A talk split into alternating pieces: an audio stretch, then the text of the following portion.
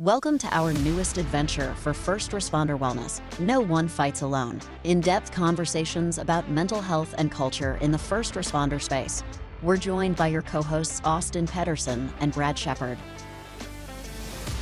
Austin, still up here in Utah doing some podcasts with some of our fantastic clinicians again.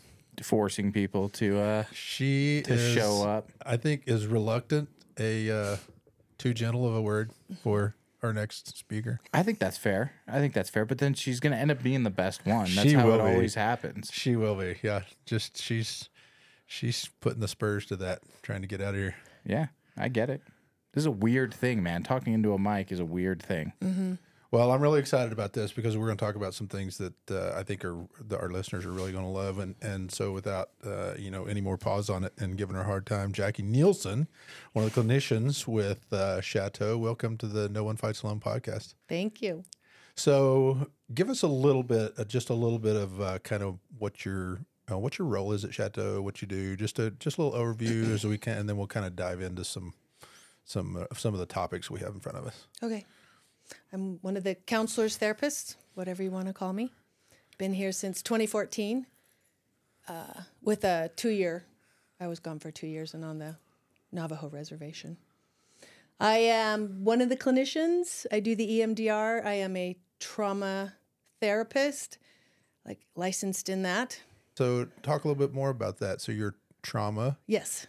Informed, trauma trained, trauma counselor. Yes. So what is it that makes you unique? How do you see people in a different light? Do you take different assessments? Is it formal, informal? Do you just have a different set of lens you look through? Let's talk a little bit about that from a trauma standpoint. Probably the lens. Well, I mean, obviously I had to be I'm trained, sure, certified, right? But and because we focus on trauma with PTSD and first responders, not that we don't have others. Everyone has some kind of trauma, whether it's a little T or a big T. I don't really like those. If you're in the trauma world, they don't like you using those words. But it's understanding that because of how we were raised and the experiences we've had, that is how we see life. And if you understand that some of that might be trauma-oriented, you will see why you're doing what you're doing, right? So if we're working for first responders with PTSD or something like that, we want to look at their childhood first to see what kind of coping skills did they go into this work with or lack of. Well, I think it's one of those things where, and tell me if I'm wrong, right, where if you bring someone in, new client first day, right, mm-hmm. They're going to start saying, well, I know that my trauma surrounds just work, mm-hmm. Everything else was fine. They're not expecting in any way, shape, or form to even approach that childhood conversation. Mm-hmm. That's very true. And so what's that? What's that look like? What does that conversation look like? Because it's something so far away from what they expected, mm-hmm. and they're probably resistant. So what's really nice is when they first come in and have to do an assessment, what do we talk about? We start with what a childhood looked like. Mm-hmm. We do something called the ACEs, which is adverse childhood experiences, right? And look at the scores. And it's very, very typical for them to say I had a great childhood, but when I ask specific things, okay, well, when we start out asking about neglect or any kind of domestic violence or sexual abuse, pretty soon things start to come out, right? And sometimes they won't come out in the assessment. But as I'm listening, I'm like, you hear pauses or you hear underreporting or you hear, well, I was spanked. So I will ask, okay, what was spanking? And then I tend to find out that, no, they were beat or they were this. So it also depends on their age. That makes a huge difference. Culturally, where are you coming from? The older guys, well, I should say women and men, if they are older, especially over about 50, culturally they were raised very differently. So getting spanked or hit or whatever is very normal. So I will ask a few more questions, a little more details of what that looked like.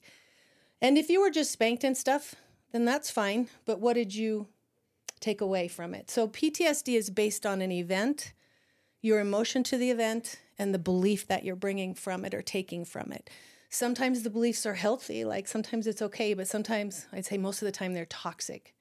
And this is where this stuff of I am bad or I am worthless or I'm a piece of crap or whatever, right, starts to come up. And once that starts in childhood, if someone doesn't intentionally go in and fix that, that is how we are raised. Mm-hmm. A lot of first responders become first responders because no one rescued them from their childhood, or they want to be helping, or someone did step in and help them, so they want to help, or they want to do just the opposite of their parents, or they want to do something that they're, you know.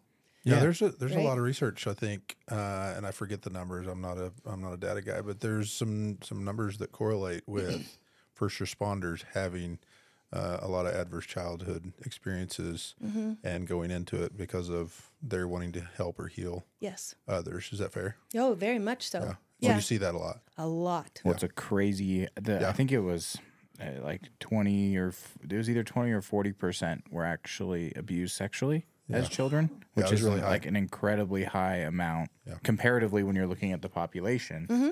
Like, and that's just, we're not talking about physical. Well, and it was surprisingly high with men. I don't remember the numbers, but I remember being surprised at the number of men that you don't normally think that, but you kind of step back. I remember thinking, wow, mentally stepping back going, wow, I had no idea. Yeah. Yeah. Mm-hmm.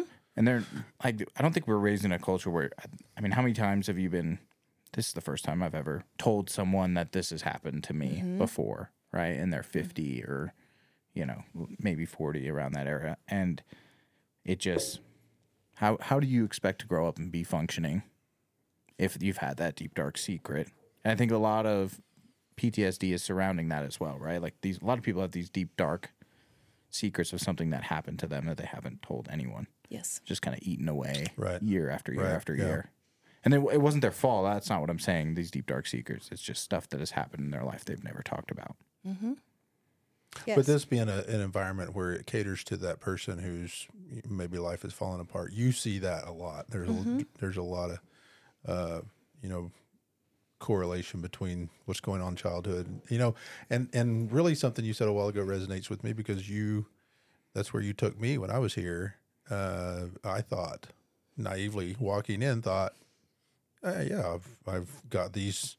I've got a big old bucket full of big T trauma. You know, not supposed to say the big T and little T, but the big T trauma. And sure enough, you took me right back to something that was very impactful that I didn't realize was so impactful to my childhood. And I was, you know, we EMDR'd that, and I know we're going to talk about EMDR in a little bit, but we EMDR'd that, and you yelled at me a little bit, and it was awesome. It was amazing. It's true, though. Well, I think that's part of, we talked about it right before you came on, is just why you enjoy working with this population a little bit more. Like, you've worked with just about every population, haven't you? Yes. So, I can't think of one that I haven't. Yeah. Like, just talking about how you worked on you just talked about it. Was it Navajo? Native I was on the reservation for 2 years. Reservation for totally different group of people, different traumas. Culture. Culture, everything like that. Like, what do you like about working with first responders that vibes with how you approach things? Because I am direct. And yes, I can be direct. Yeah. In fact, it doesn't work if you're not really direct. Yeah. I also, I think that people can be intimidated by whether men or women, they're in authority and I'm not intimidated. I'm too old to be intimidated. Yeah, but I remember really... I don't know if loved is the right word. Appreciated, maybe is a better word. I appreciated that, the honesty and sincerity and directness of it. And quite frankly, I mean, it was an in-your-face, here's what's up. And, man, that was refreshing because I've been in a lot of therapy seats and like, can we just get somewhere already? Mm-hmm. You know? Well, so my philosophy is if you're coming here, let's get it done. Some people are staying 30 days, 45, 60, like, right? Lot just between 30 and 45, and it's like, let's get the work done. That's like the EMDR. I don't do the EMDR like you're supposed to in the sense of building safety and doing all. There's a whole bunch of phases you go through, but I can't take 2 or 3 weeks to prep you for it. So we just jump in. And the really wonderful thing about being in a residential is that you can fall apart when you fall out, when you leave my office. You have all the support to say, oh my gosh, I just had this intense thing. And you can totally fall apart and still be safe. And that's what I like about being in a residential, is that we can do really hard work. You can walk out the door Sometimes you have to go for a walk. Sometimes you fall apart. Mm-hmm. Sometimes you go to sleep. But you're in a place where I don't have to worry about your safety because you are surrounded. Controlled environment. Mm-hmm. Right. Well, I think that's shared. I know we've had Dr. Trevor Wilkins, Angry Viking, on, and I've actually seen him perform EMDR in a very dynamic process that, you know, the philosophy of you have to wait 2 weeks or a month or, you know, I've heard one facility waiting 60 days before they engaged in EMDR. I really appreciate, because I value the EMDR process just from a layman standpoint, and watching, you know, Angry Viking say, no, we're not waiting on this. You're so out of balance. Mm-hmm. Let's go right now. Mm-hmm. And they went to a room right then. And the testimony of the guy coming back was, what just happened? Mm-hmm. Like he went from a 10 to a 5 like that. And it was amazing. It wasn't this, let's sit down and talk. It's like, let's get you regulated in a hurry. Mm-hmm. Give us a rundown of EMDR. Rundown of EMDR. So this is the hard part. So there's a big, huge neurological thing while you're doing it, But I think the easiest thing to talk about, one of the things, so Francine Shapiro, this is her baby. And one of the things she talks about is imagine a wound that you have and you let it heal up, but you don't realize there's a thorn or something in it, right? So you have to get that thorn out. Some of them will work their way up, and sometimes we have to cut it back open and get it out and then let it heal. Mm-hmm. EMDR is very typical to when we're asleep and we're doing our processing. You look at someone who's asleep and you see their eyes moving. So we know there's something, a bilateral stimulation that is very important, whether you're doing brain spotting, EMDR, ART, whatever. When you're doing processing, there's this bilateral stimulation that's happening. They'll say, well, we're trying to connect both sides of the brain. No, what you're really doing is connecting conscious with unconscious. You're reopening this wound to go, okay, what's in there? We want to make something whole. So the thing about PTSD, MDR, trauma, all of that, the one thing to understand, trauma is an event. It's not an event. Stop. Trauma is not an event. It's our response to an event, mm-hmm. right? We can have the same event. You might walk away just fine and I fall apart because it's not the event. It's our response. Okay. So what happens is we're in fight, flight, or freeze. And when we're in fight, flight, or freeze, the message doesn't go to the file system like it's supposed to. It ends up frozen, whether it's in the wrong file or on the floor. So EMDR takes it and makes it what I call whole. This is Jackie's EMDR, by the way. Yeah, that's what I love it. We love Jackie's EMDR. But we're making something whole. We're going and looking at it.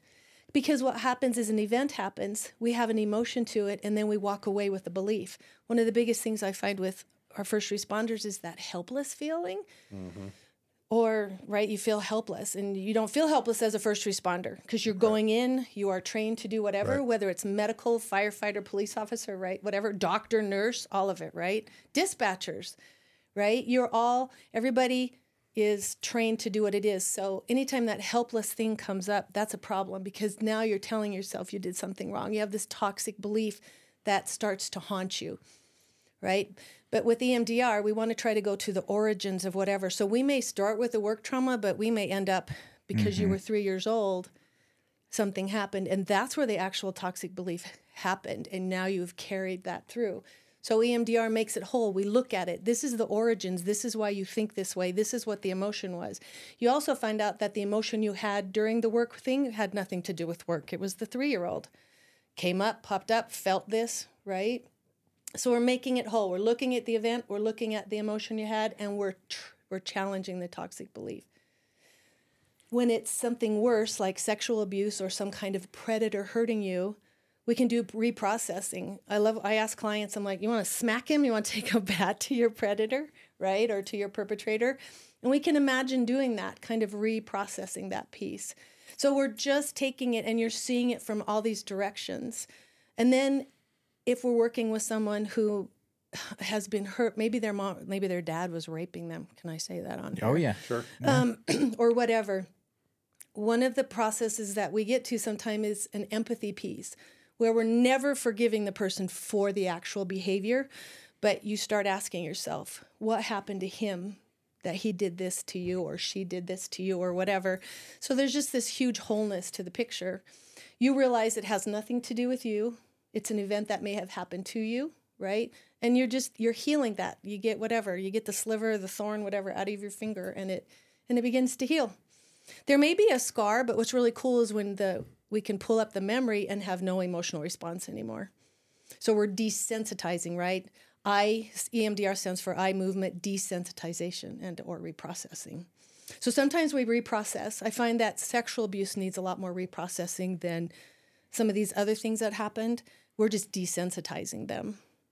With first responders who really haven't had a lot of issues with childhood, I sometimes we're just taking the graphic piece of that and just changing that. Not changing, but seeing it as whole, right? That you witnessed it, but it didn't happen to you. There's so much vicarious stuff that happens with first responders, right? Or we're witnessing so much. Sometimes witnessing things can be worse than actually having it happen. Or if you are hearing something, right? You're hearing something, it's happening in the other room. This happens with kids and stuff a lot. They can hear the violence, so their brain is really making up a lot of crap. And it actually can be a worse trauma than actually witnessing it. Wow, is there a correlation there between auditory connection to communications dispatch? Is that, do you see that or just? No, that's a good question. Yes. Yeah. Because depending on how we were raised and the coping skills we do or don't have, we can imagine it so much worse than it is. So think of dispatch hearing something, right? And their brains and heads are going all over the place. But again, the more coping skills we have as a child, the more coping we have as an adult. The less. And then the bad thing about about our first responders is the suck it up mentality. So do I think it takes a special brain and heart to do first responder? Yes. Could I do it? No, I couldn't do it. I couldn't. So I think there's a special mind and brain that, all of it. I think they're gifted, right? But the problem is all of our bodies work the same, whether we're male or female. The way our body is to set up with emotions and toxic beliefs, they're the same. Mm. So to tell first responders, suck it up or you don't belong, or military, like if you can't handle it, get out, that's not true. Because it's normal to have an emotional response to the stuff that you see or the stuff that you actually, experience. And so to understand that you should talk about what happened, how you felt, and what you're telling yourself as you walk away, that does not make you weak. Right? And the more you process an event, what if someone shoots at you? That's like terrifying. Or what if you've had to shoot someone? It doesn't matter how much you're trained. When you actually take someone's life, you are not prepared for that, right? You're not prepared to hear the bullet go past you. You're not prepared to see the crushed skull in the car, whatever it is. You're not prepared to walk into domestic violence or children that have been hurt, but you're told to suck it up if you can't handle this. And that's just... You have to. You can process by yourself, but it's really nice to say, this is what happened, this is how I'm feeling, this is what I'm taking away. Like, this is the belief that I'm taking away, and to be able to bounce that off someone and know that, no, this is courageous, this isn't weak. Well, I think so in our podcast, we normalize a lot of this mental health and therapy to try to humanize the fact that first responders are special. I love the advocacy for and your passion's coming through for the first responders and veterans, but what we try to accomplish here is normalizing that, and I love the message that you're giving for that. And if I were to ask you a maybe a little bit of a devil's advocate question, yes, because I think there would be some fear and trepidation. A portion of what you just gave us was a first responder coming in, they're saying, "Oh, I didn't think I was coming in here for this childhood shit. Like, I don't want to go there." Mm-hmm. But yet, you're advocating, saying, "Hey, let's look at the whole because this could be the origin." Am I correct? And this could be the origin of what's really causing you to come off the rails a little bit, or your life derailing a little bit. Is that is that fair? Yes. So that fear and trepidation. If I were to be a mock client and say, I don't want to go there.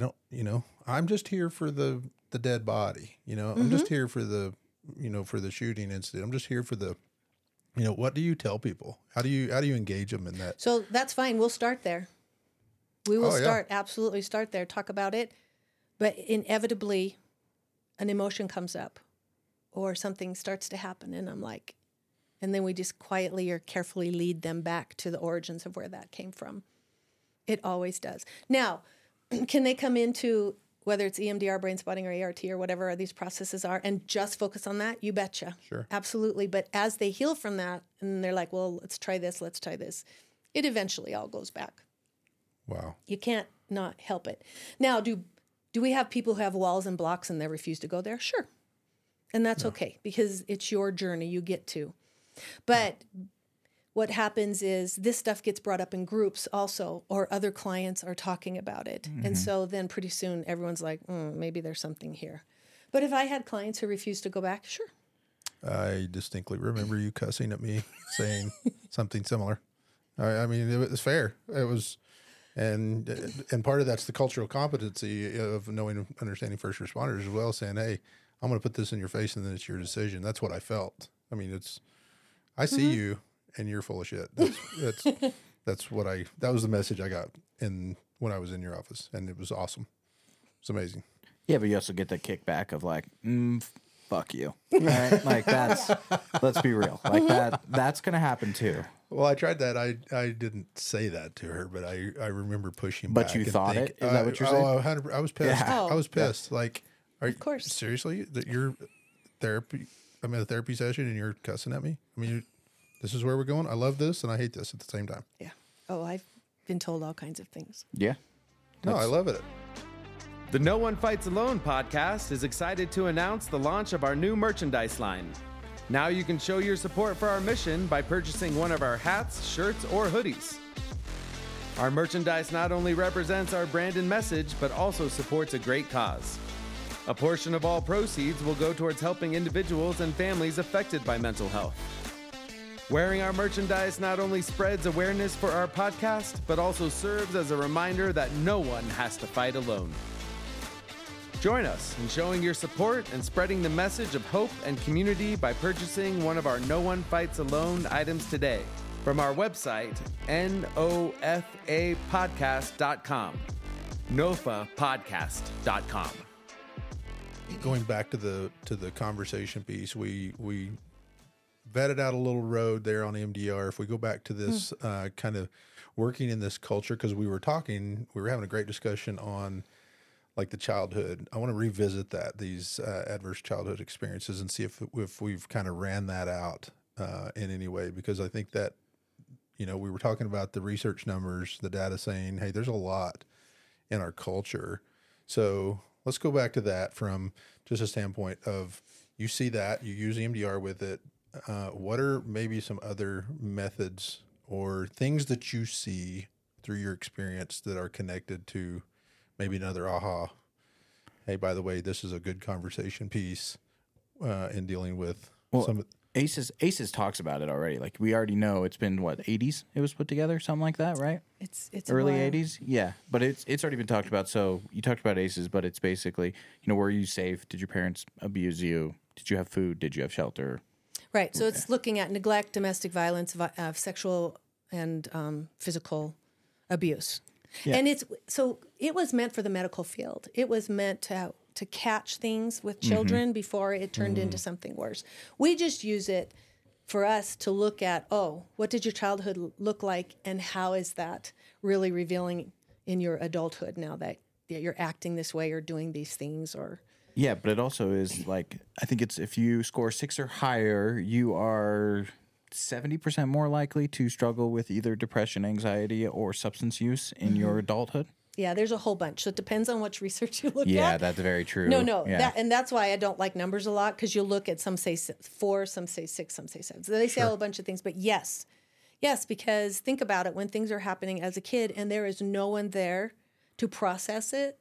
So you can grow up in a really terrible environment, but if you have some pseudo parent or a teacher or anyone that's out there, and they're aiding you and like knowing that here's someone safe, you know, and helping you heal, then you're going to do better. But people who had nobody, right, they're going to do less. It's a resiliency factor. Yeah, it is totally resilience. Yes. So one of the things that we had talked about before we started the podcast itself was this inner child work, which that's what we're talking about. Is that fair? I mean, we're a bit, yes. Okay. Well, we're talking about So inner childhood is understanding that when something happened, you have little frozen memories, mm-hmm. right? So your brain is supposed to work with the amygdala and the hippocampus and go to the frontal cortex. But in survival, it doesn't make it to the frontal cortex because the frontal cortex shuts down. So we have these little frozen ages with emotions inside of us. So inner child work is what we call, they call it parts work, but it's finding compassion and love for these different ages and validating how they feel and what they went through, but allowing them to heal. It's literally looking if I was doing inner child work, I would first stand in front of a mirror and collect my kids, right? My littles is what I call them. And stand in front of a mirror and go, hey guys, I'm 61 years old. You're 61 years old. I'm all grown up now, right? You do not have to pop up and protect me when you are triggered or activated and all these emotions come up. And so that's like where you start. But it's taking each age and each event. I know it sounds really weird, huh? Well, everything in me just starts like, this is icky. No, you know? But the reality is it's an amazing process. Mm-hmm. I mean, when I did my inner child work, I think I was 25. They had me carry around a toy that I grew up with for 2 weeks, and I was like not allowed to go anywhere without it. I know Jackie doesn't do that, but I would if I could. Yeah, I can tell you what I do instead. So we had someone here recently who did a lot of parts work, as we'll call it, and this is the thing that I find it's a very uncomfortable subject, and we don't want to think that we fit. You don't have to have tons of trauma to have parts work. So I'll give you an example. You can be a little kid who is running, hits the desk, and something like falls on your head or something, and your parents do everything right, you know, like whatever. It's like the computer hits you on the head. I'll tell you, my son pulled the TV on him when he was about 18 months old. I think I've done that. Oh, yeah. Right? And we think as a parent, of course, I took him to the doctor and made sure everything's okay, but I never like processed it. And so he may grow up with this incredible fear or something. So it doesn't have to be this terrible thing, but this thing is like haunting him, right? So when we talk about parts work, we're usually talking about trauma. We can be talking about that. This is an event that happened that was never processed. So none of us want to accept that we have frozen little memories. And if it sounds weird, I'm like, oh, is your 2-year-old up, right? It feels very uncomfortable. But when we understand that as we grow, we have all these experiences, if there wasn't someone there to help us process whatever it was, it gets stuck. And then when things continue, toxic beliefs, right? They start to grow and we believe them, even though we hate them. We hate that we feel worthless, right? But it becomes so familiar that we will keep forcing that to happen in our life because that's what we're familiar with. So these little parts have to heal, right? So the problem is as an adult, we look at them and they're like, why didn't you tell somebody? We have no compassion or love for our little guys. We forget that we are innocent children and we were victimized, right? So I like people to get pictures. I want them to get a picture if they can. But the one client that we had, I told this client, go home and buy your little ones Christmas presents. Yeah. And that's what she's going to do. She's going home to buy Christmas presents for her littles. And because she is healing and she already knows what she's going to get. And she's very excited. Well, was that like did that surround, I don't want to break any HIPAA stuff or anything, but that was because Christmas is traumatizing for her as a child? No, it wasn't about Christmas. It's that she was just didn't have a good childhood and never got what she needed. And this is her giving her littles what they need. Got it. Yeah, simple as that, theory, right? I went too deep into that. Like, so in theory, it's just being kind to yourself in whatever age category. Whatever it is. And you don't know. Sometimes carrying the toy or buying the Christmas present makes all the difference. And then sometimes we don't have to. One of the biggest things, though, is to have compassion for yourself. Stop getting mad at yourself. We have, especially in sexual abuse, it's like, why didn't you tell someone? I'm like, what is wrong with you? You're a little kid. Yeah. Right? And so the adult you needs to learn to have compassion and love. And that's when the healing happens. You have to see them and hear them for the ages that they were and the events, the emotions, right? But we're adults. It's like, why didn't you do this? And but that's not fair. Even up to our 20s, right? We're dumbasses. Well, that's all prefrontal cortex stuff too, right? And it's like not there in survival. Yeah. So your whole thing is messed up, and then you live in it forever. Mm-hmm. Well, and there's many people who have reached out for help and they were rejected. Mm-hmm. You know, and yeah, whether by their parents, and unfortunately I hear stories about police officers kind of blowing them off and stuff, and that's a terrible thing to say when we're talking about police. Sure. I don't think that happens a lot, but yeah. So everyone has parts. Well, I don't think anybody take offense to that because we've been very, very conscientious. We're talking about first responders, but we're talking about them as we're humanizing them now, right? Yep. They're real people too. Well, we all have mistakes. And think about it. That's one of the problems, right? Is we begin to numb as a first responder after a while. You have to start to numb to be able to handle some of the stuff that you experience or see. And so unfortunately, if we're numbing, we can't take one emotion and try to get rid of it. All emotions are numbed. And mm-hmm. and we think emotions are bad or good, and they're not. They are just a guide, but we don't like feeling them. So if we're numbing everything. So when you go to a call, you know, that's terrible. It's not abnormal to numb.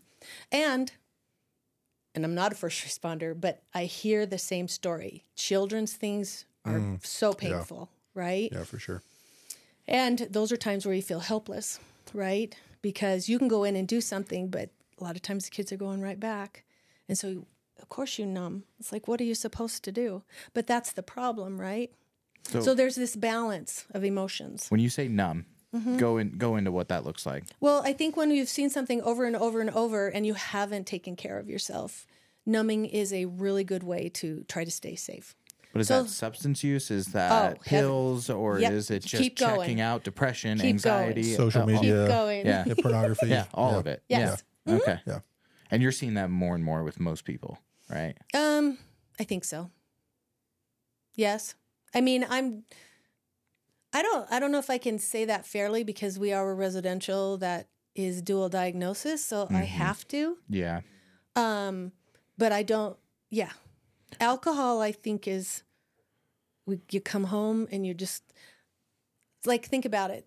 Beer commercials are the very best because you hear the of the can, and it's so much fun, and I'm going to watch the game, or I'm going to hang out with my friends. I don't think one beer is going to do anything. But the problem is you don't stay there. We don't want to go home and do the work of transitioning from work back home, doing a transition or a 15-minute drive or whatever. Mm-hmm. We just want an immediate, I want to feel better. Yeah, but we've been together here for 5 years, which is crazy, mm-hmm. right? Well, it's really weird to think.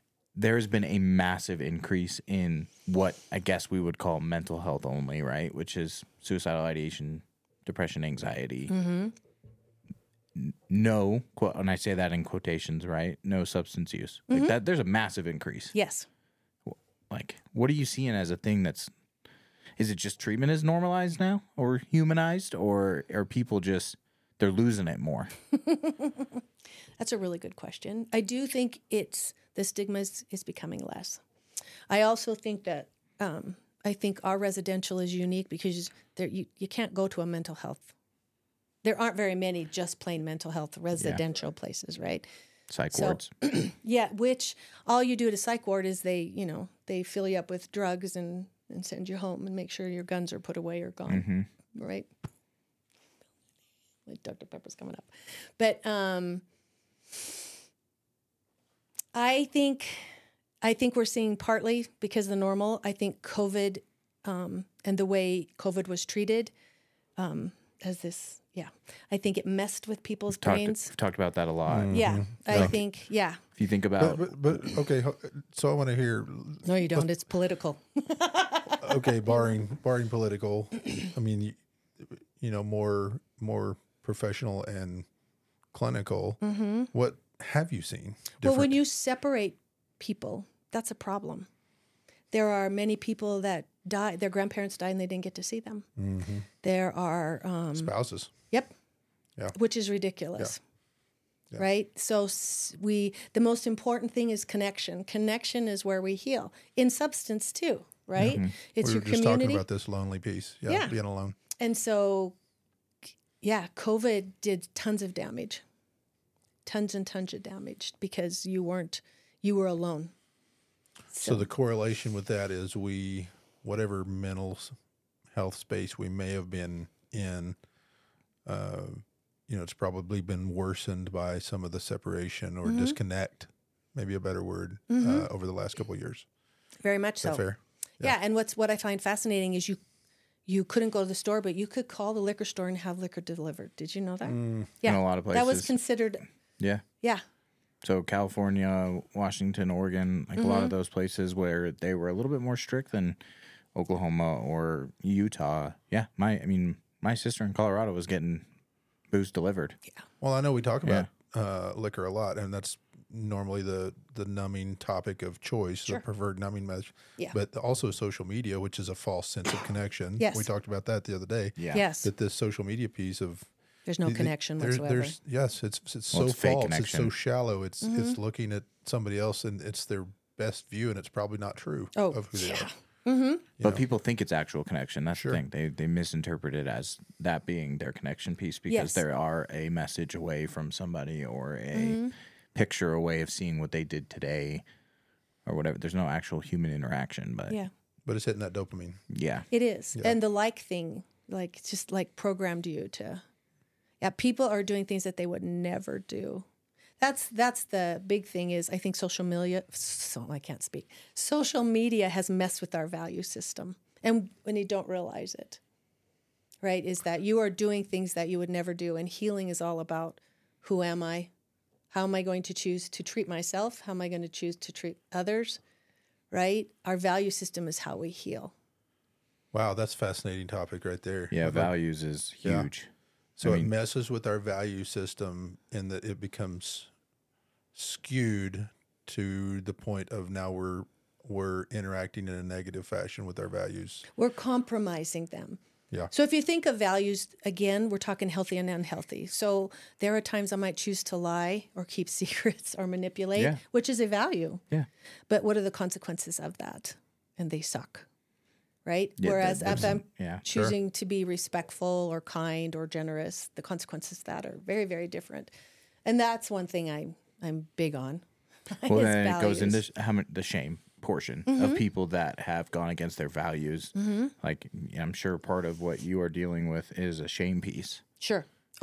Very much so. And trying to get someone out of shame is so difficult. Yes, it's very difficult. Yeah. And that's why... Well, that's where I bring the Brené Brown work in, is really defining the difference between shame, guilt, right, humiliation, and embarrassment, really defining what those really mean so that you can understand it. Would you mind defining them for us today? Yeah. So shame is that wash that happens, that comes over you, that you are flawed, you will never belong, and you will never be loved. You don't speak of it because everyone knows you're a piece of crap, right? Guilt is this very healthy thing that promotes change and remorse. And so we hit the remorse, if it's about us, right? We're sorry we did it, and it promotes change because we know it's about our behavior. Instead of I am a bad person, I did something stupid, right? So I can see, and who's in charge of your behaviors? You are, right? Humiliation is one of those terrible things. It's a shame, something shaming happens to you, but you know you don't deserve it, right? You know that it wasn't okay. When Jackie says you're a shithead, and you're like, Jackie's having a bad day, right? And we speak up. We speak up and say, well, that's not about me, and it's not, but it's also not okay that it happened. But we know we didn't deserve it, so it still feels terrible, but it is something we know that we don't own. But we do own our shame. We think we deserve it, right? And then embarrassment is just, what is it called? America's Funniest Videos. Mm-hmm. It's something that's hilarious. It doesn't feel great in the moment, but it's funny. Right. It happens to all of us. Those simple things. You run around with your pants unzipped, or you have food in your teeth, or you fall. Say it's not funny today, but it'll be funny tomorrow. Yes, and that's embarrassment. But if we understand the incredible power that shame has, and we can move it over to guilt and make some changes, right? That's what I'm trying for. What people to do is move it over. Have some empathy for yourself. But the problem is, back to the bad things that happened as a children, many of us are shame-based. Mm-hmm. Sure. Right? So it takes a lot to start healing that. But through the work, that starts to heal too. That's, I would say, a majority of people that end up going to treatment more than one time, that's one piece that follows them is shame. Mm-hmm. They haven't overcame the shame. So they revert back to old behaviors. Yes. To numb. Mm-hmm. those shameful things. Yes. And then they're even more shameful that they didn't succeed. So sure. it feeds this. See, I told you, right? Like I told you, I wasn't a bad person. Yeah. I started drinking again because I was, a piece of shit. Mm-hmm. But see, this is where values comes in. Mm-hmm. If people lived their values, even like 70 to 80% of the time, they would never need a therapist because you're being true to who you want to be. And you can see when we mess up, we can see, oh, this is just a moment in time and I don't have to stay in this space. Mm-hmm. Values are so powerful. How do we, and again, I love, because Ben and I talk about this a lot on this, especially with our curriculum, but if we're talking to people who are listening and say this statement, yes, if they were true to their values, yes, what advice would you give to them of saying, here's how to do that? Here's mm-hmm. how... You said you wouldn't need a therapist. Okay, mm-hmm. what does that look like? I probably shouldn't. That's a great thing. No, most therapists don't say it, but it's, I have a full group on it. But yes, What advice would you give them? Saying, hey, here's how to pull this off. Mm-hmm. So first of all, I would want them to think about what comes naturally to you. Sometimes when we've had trauma, we have forgotten that, but we are born with natural talents, gifts, and values. So I'm kind of using all those words in once because I think a value can be music or art. So some things are really obvious, you can tell, right? Some things are quieter. Some people might have just incredible patience. Some people are adventurers. My granddaughter is an adventurer. She's very hard to keep up with. She's 3 years old and she wears grandma out. So I first ask them, what do you think you were born with? So I was definitely born with discernment, right? It is a very natural gift. All right. And then, so I asked them to start there. And then I asked them to think about it. Well, what's important to you or what people have come into your life? So I had a very loving gentleman in my life and he exuded love. He never came up and said, Jackie, I love you, but I felt that love from him. And so we have people in our world that maybe we want, oh, I would like to be like them. So you look at what is the value that they're exuding. Does that make sense? Mm-hmm. And it's like, I can practice this. This is the thing about values that people don't understand. We think, so if that I'm supposed to use my discernment on or for other people, but it's my gift. Mm-hmm. It's not, discernment is not judgment. Discernment is my body, my intuition saying, oh, there might be some red flags here, right? That's one form of discernment. It's not judgment. It's not me labeling you're a piece of crap. I can't have anything to do with you. Discernment is, whoa, there's something going on here. I need to be cautious. Does that make sense? Sure, 100%. It's my gift, and I'm practicing it. Do you feel like we give that gift away a lot? And that's what we call codependency. Yeah, mm-hmm. Sure. Mm-hmm. So if I am a person, so this is what happens. Maybe I want to serve people. I think that, so I have to be careful how I explain this because sometimes it doesn't come across correctly. That means I am serving people, but I'm serving people because that is who I want to be, and I have no expectation that they'll serve me again back. Mm-hmm. If I am a person who wants to be respectful, I will treat you in respect, even if you want to punch me, because it's who I want to be. And I have no expectation that you'll be respectful back to me, because whose is it? It's mine, right? So I'm practicing it. I'm not asking you to, right? And I'm not teaching you to do it either. It is who I want to be. Just like the gentleman, he that exuded love, like I said, it hit the room before he did. It works the same way. Have you ever known anyone that's extremely negative and that negativity hits the room before they get there? Oh, yeah. Right. It's because we've become that. And so our values are what we're supposed to become. But if I have the value of serving and I jump into rescuing instead of serving, then I'm in a codependent relationship and I'm unhealthy. So I've messed my gift up. I tell them, jump back over the fence. If you are someone who wants to serve, you need to serve yourself first. I don't mean in a selfish way, but you need to understand what is service and are you caring for yourself so that it is oozing from your pores. That's what true values mean. Oh, I love that.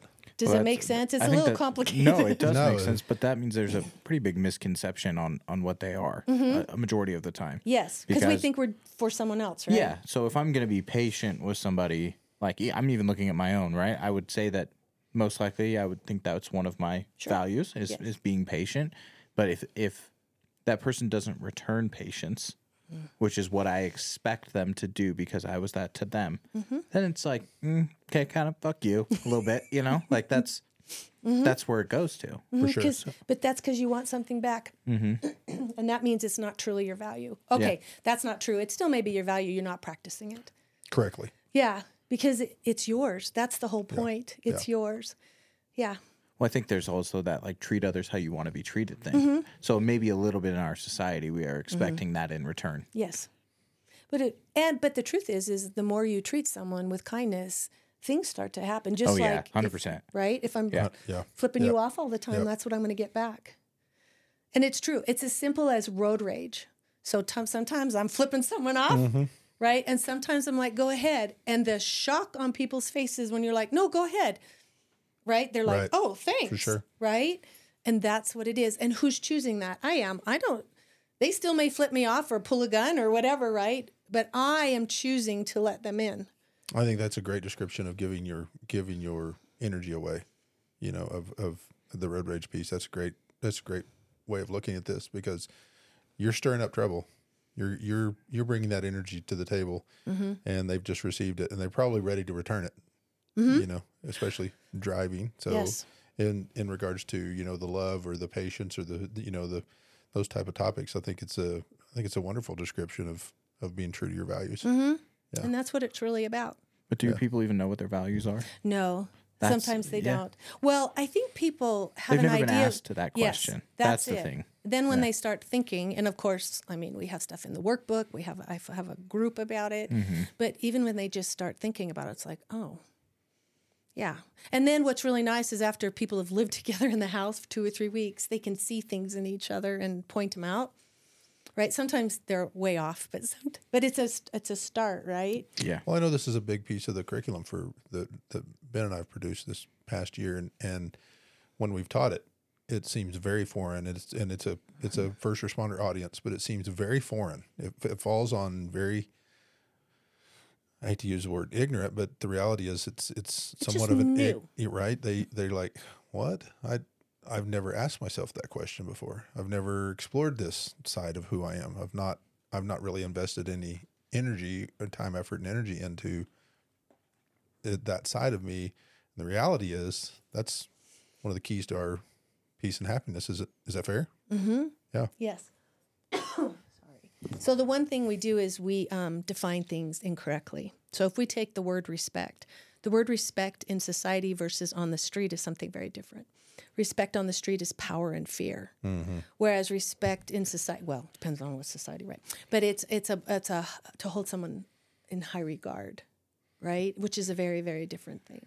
And so when I ask people, once they start picking their values or their one word, which is usually based in values, right, mm-hmm. in the word, I ask them to define it 4 different ways. First of all, go to the dictionary, right? Because we usually have our own definition and we're usually off, right? Sure. But go to the dictionary. I tell them, go there first, and then I'm like, now look it up in different languages, especially the dead languages, which is Biblical Hebrew, Greek, Latin, because they have theirs. What it really means, right? That's what the word means. And then I tell them to work it up and look it up in psychological terms, which you can literally take a word and say, what is the definition in psychological terms, right? And then I ask them to look at a spiritual book, whatever it does. It can be the Bible, it can be Dharma, it can be Tao, it can be whatever they want, because in spiritual terms, it means something too. So you get this word and now you have this incredible definition of what it means, because we're always working with perfection, right? I have to do it perfectly. Oh yeah. Well, the word perfection does not mean to be without flaw. I don't know when or how that got changed, but if you look in the Greek and the Biblical Hebrew and Latin and all that, it means to be whole. That has nothing to do with being without flaw. It means to be whole. It means to complete and finish. That's what that word means. Wow. So your wholeness and completeness, isn't it different than mine? Sure. Yeah, because you have different talents, you have different purpose, you have different meaning, all of it, right? You have a different childhood, you have a different adulthood. So I always give the examples. I give everybody a balloon. They're all different colors. They're all different sizes. They have different shapes.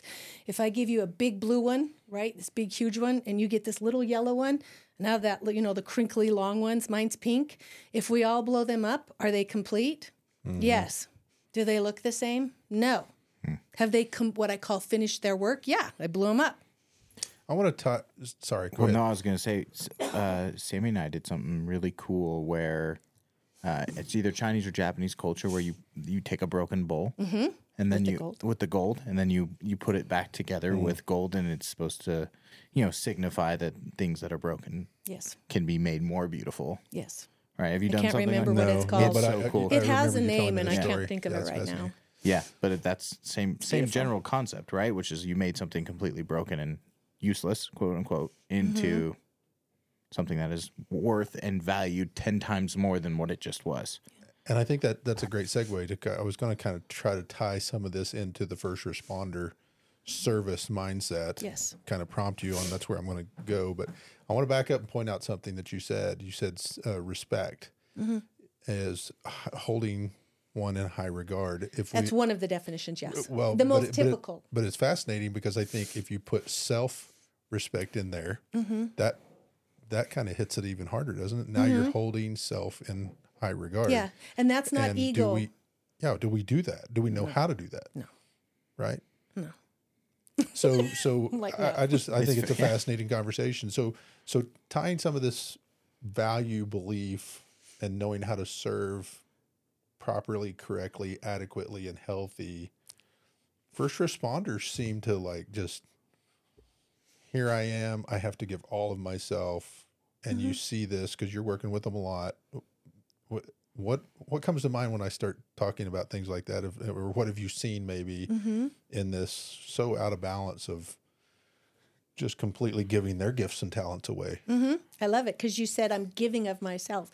I think we give of ourselves, but we're not really giving of ourselves. When we're healthy in our values, we can emanate them and we don't lose anything because we can offer what we have in support, but I don't have to go into your journey. You don't have to suck anything from me. The things get sucked from us because we don't have boundaries. We think that we're supposed to actually give of ourselves. It's another dirty word. Yeah, I did. Yeah. I want to be careful of that word because we are giving of ourselves. But we're not supposed to be slicing off pieces. Well, I think when you say, I live a life of service, the balance and boundaries of that become so skewed that now the life of service is I just have to give everything about who I am, including family, personal life, all of it away. Yes. And no. That doesn't have to be that way. No. Big sentence. No. It's full blown. Right. Yeah. Well, you think there's the Jackie I know. Yeah. Think about somebody who gets sober, right? Like I was having this conversation last night. So one of my friends, their mother asked, they met somebody at a store who was like, oh, I'm in early recovery. And then they're like, oh, my child will take you to meetings and do all this and, show you and introduce you to all these people. And they were upset. They're like, why would my mom do that? And I'm like, because at one point when you first got sober, you said, all I want to do is give this gift back to somebody else. All I want to do is help somebody else get sober, stay sober, do all this stuff. You're now 7-8 years in the future and you've created a boundary to how much you can give, but everyone else thinks that you still are in a spot right where you were at the beginning. Does that make sense? And correlate that to work for first responders, right? When they first start, how gung-ho were you? You're going to save the world. Well, I do think there's a skewed training that comes along with it that, and I don't know where that finite piece is, but, Gil Martin talks a lot in his hypervigilance book, Emotional Survival for Law Enforcement, about how we overinvest.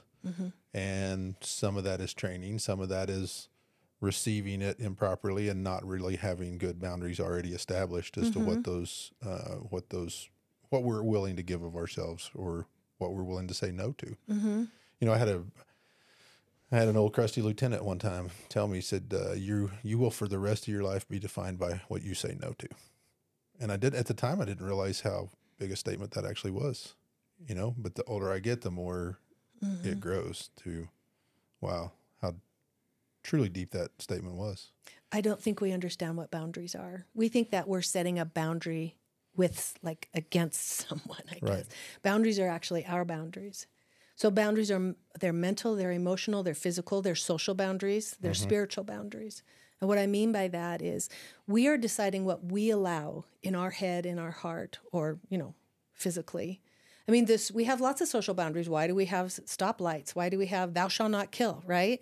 We have spiritual boundaries, and the spiritual boundaries are a little bit harder because they're very sacred to us. And so we can, when someone insults our boundary or says something against us, we can like cringe and die. But boundaries. Or blow up.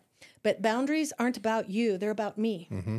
So if my boundary is I'm not going to allow you to speak to me a certain way, or you're not going to be part of my life, or I mean, 'cause those are some of the drastic mm-hmm. ones.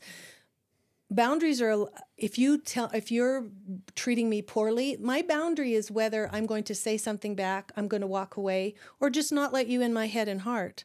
It's not about here's the boundary, don't pass it. It's my boundary. I have mm-hmm. no control whether you're going to do anything about it, but my response to that is mine. So sometimes I'll just sit there and like, you can say whatever you want. I don't really care. Or I may say, I don't like the way you're speaking to me or whatever, or you're just not part of my life. Right? So that's a physical one, but they're sure. not about, I'm not setting a boundary at Austin. Right. These are my boundaries. So however... Because they often are received as punishment. Yes. Like you're setting a boundary because I did something wrong. Yeah. Yeah. Instead of looking at it, you're setting a boundary because you're trying to keep yourself safe yeah. and healthy. A boundary is this is okay with me, this is not. Sure. But people don't understand that. Or they set really, they're like, well... Like in, what do we hear? I'm not going to group. That's my boundary. And I'm like, that's not a boundary. They weaponize it. Yeah, people weaponize boundaries. Yes. But that starts as I was actually just thinking about as a childhood, you're pushing mom's boundaries all the time. Mm-hmm. You know, don't do this, don't do that. Something you said made me think about, you know, it's mom's home. She gets to set the boundaries. And then as kids, we push it. Yeah. You know? Mm-hmm. Well, and that's about autonomy and experience and things like that. And so a good mom would be guiding. Mm-hmm. But usually we're tired, and so then sure. we're punishing instead. Well, I'm not picking on moms. I'm thinking about my personal. No, it's perfect. My mom slapped me when I was 16 because I said a cuss word, and that was her boundary. And it was a very physical boundary. Yeah. I told my mom to shut up when I was 10. Dad came. How'd that work out? It did not work out. Yeah. So that was Dad's boundary. Dad's boundary. Yeah. But to understand that they're ours and that we can't place them on someone, but it's how we respond, right? Yeah. So keep in mind, in the codependency world, there's a giver and a taker. Once the giver stops the giving and starts setting boundaries with the taker, they're going to freak out. Mm-hmm. Yeah. So it's really hard to heal. Sometimes if you're the giver and the taker, you have to get away from the taker, before you can actually heal. And But yeah. So yeah, if you've been a taker and someone sets boundaries, not happy. Well, it's pretty easy to think in grandiose terms, but I think it, going back to these, being true to your values and being true to your beliefs, I think boundaries on a smaller scale of just healthy, keeping yourself at peace and, equilibrium at a constant, because life's going to happen anyway. So if you have this crazy happenings, especially for first responders, if you get into some trauma events, doesn't matter if it's big D or little D. I know we don't like that, but if your boundaries are upset, then your life's going to start getting in disarray. Mm-hmm. Yeah. Well, another problem is we make up our own rules of what life should be this way. It's supposed to be that way. The truth is, life is unfair, and we're not going to change it. Yeah. This natural law of opposition isn't going anywhere. Right? We don't have any power over this natural law of opposition, which is up, down, good, bad, evil, righteous, whatever. Mm-hmm. And if we can have more acceptance that, life is unfair, right? But I can respond any way I want, we will find more peace. But we're constantly, it should be this way. Like, this is, I'm old, right? I'm a mom of 5. I have 5 grandchildren. Of course, it's like, no, my children aren't supposed to leave or die before me, right? Well, no, I hate to tell you, but we're all leaving the earth. Why do you have rules on how we're leaving the earth? Does that make sense? Mm-hmm, but sure these, does. Our own rules, get us in so much trouble. Right. And because you're not living the way I want you to, Austin, Brad, these are my rules. Right. Right? Right. And so we're miserable, but that life is unfair. I think that's one of the greatest things that AA has done for me is that it's given me this, renewed sense of, okay, I don't have the control I thought I had over any of this. Mm-hmm. But what I do have control over is not flipping them off when they're driving down the road or, letting somebody in that is crossing a boundary of a value or a belief of mine that it's been really good. So this has been an absolute wonderful conversation. And if we wrap this up a little bit, I really want to give you the opportunity to, we're going to because of we've been through some really great conversation, and we talked about how do you stay true to your values. But if there were like Jackie tips for staying healthy, you know, and don't be an asshole. I don't know. It's a great tip. Maybe you gave me that tip, by the way, a couple of years ago. But first responders in some of their work and they're not doing well. Would you refer them to maybe, hey, look at your inner child, or would you refer them to therapy to do inner child work? Or, because I know it's icky, but you know, a lot of our listeners, they're tuned in because they like hearing this, and they don't have, you know, they're not at the point where I need to go to Chateau, but they like, I'm hurting. Sure. And you know, where would you steer them? And kind of culminating the whole conversation up into. The biggest thing is be teachable. Oh, wow. That's right. Yeah. Be teachable and try new things, no matter how scary, like come to this podcast. I'm proud of you for doing this. So proud. But yeah. I want you to, it is be teachable. Yeah. Because when we are teachable, some people use the word be humble, but to be humble means to be teachable. It doesn't mean a lot of times what we think it means. Right. It is to be teachable. So trust someone who knows what they're talking about. Trust someone who's already gone through a process, right? Trust if they're coming to you, trust Brad and what he's saying, because you have done the work, right? Trust it, right? Don't trust those that haven't done the work. That's great. She did trust me to come over here and sit down and have a conversation. How about that? Mm-hmm. Is that too far of a fetched statement, Jackie? No, this has been great. This has been an absolute wonderful conversation. We've talked about some great things, fascinating things. And once again, if this has cued in any of the listeners to want to ask more questions or dive in deeper to any of the topics that we've talked about, please don't hesitate to reach out to us. Through the website or through our social media channels. Jackie, thank you so much for coming on. Chateau Health and Wellness is a 16-bed treatment facility nestled in the foothills of the Wasatch Mountains in Midway, Utah. Chateau's First Responder Resiliency Program is designed to treat the unique challenges and issues that first responders encounter in the course of their careers. Chateau's comprehensive and highly individualized approach to treatment addresses more than just the presenting issues. It addresses the why. Each of their seasoned, trauma-trained, and culturally competent therapists utilize evidence-based, specialized therapies to treat trauma at its core and enable clients to begin the healing process while developing a resilient and healthy relationship with stress. Chateau Health and Wellness is trusted by departments and agencies from around the country to treat responders and veterans. In fact, it is one of only a handful of facilities nationwide that is vetted and approved to treat members of the Fraternal Order of Police. For more information or to speak to a representative, go to ChateauRecovery.com or call 888-507-5031.